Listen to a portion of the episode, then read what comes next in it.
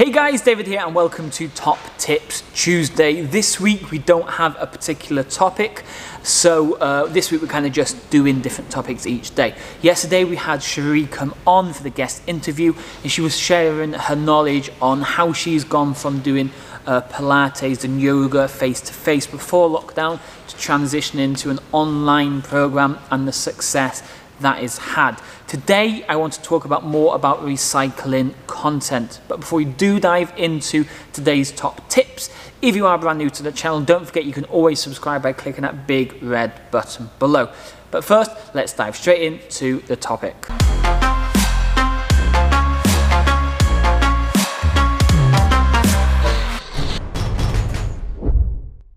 Okay, being active on social media is key. We need to be constant, we need to be consistent, and we need to be delivering KLT, know, like, and trust. That's why if you don't post on social media, it's going to be a lot more difficult to generate clients online because they're going to be searching for you online and they're just not going to see or know anything about you. Whereas when you're posting insightful stuff, stuff that's really going to help them, it's going to give them a better understanding of what you have to offer and build know, like, and trust much quicker so they would want to know more about getting started with you. But the big thing is, is knowing what to post. And you can spend hours coming up with new content to write, trying to figure out what is best to use, or you can use something like we've got the social stack, which can give you the content for you. But today I wanted to give you some tips on recycling content. Okay, let's start with number one. If you post quite regularly on Facebook, you can dive into your Facebook page's Creative Studio. So when you go onto your Facebook page, I think you press uh, settings something and you'll have an option for Creative Studio. If you go into that section there, that'll give you some analytics on how well your previous post has done from the last seven days to the last 30 days to the last 90 days to almost a whole year. By going through that, you can see what posts have worked well, what posts got the most likes, the most comments, the most shares, the most clicks, to give you an idea of what is working. Then if you're really struggling for post or post ideas, go into creative studios, seeing what posts have worked before, and then recycling and using those posts again is going to make a massive difference to you not having to think for ages about what to post because you're going to have the content right there ready to go so you can just share it again. Okay, the second tip I would say is you've been looking at that creative studio, you've got an idea of what posts have worked in the past. All you want to do then is like we've done here, is you note down all the topics that have been successful in the past and you rewrite about those topics. And again, you don't have to rewrite the same post as we did in tip one, where you just kind of copied that post and went again. You could have the topic, so let's say the top topic we have here is make sure website links work.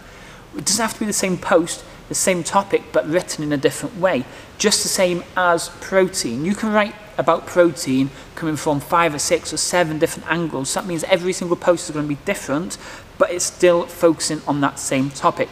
So find the topics that have been most successful and write more about those topics. Okay, tip number three.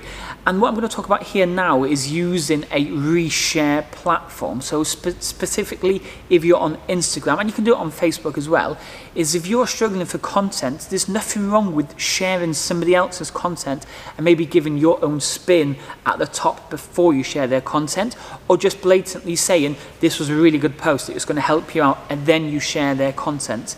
Yes, it's helping promote their name to your audience, but it's also showing your audience the type of stuff that they need to be considering that you believe in. Because at the end of the day, they're following your page.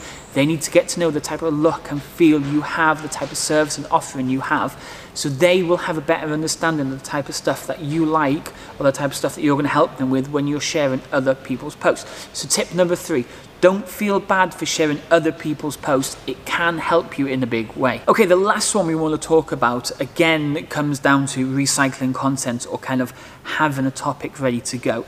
It's actually having a content planner already built out. So for us, we have a topic that we speak about each Monday, each Tuesday, each Wednesday, and as you can see, today is Top Tips Tuesday, so for Fit Pro, we talk about Top Tips Tuesday. For your fitness business, it could be Tasty Tuesday. So every Tuesday you post some sort of recipe. Wednesday could be uh, Workout Wednesday where you share a quick 10 minute video or just a two or three minute intro into a different type of workout they can do.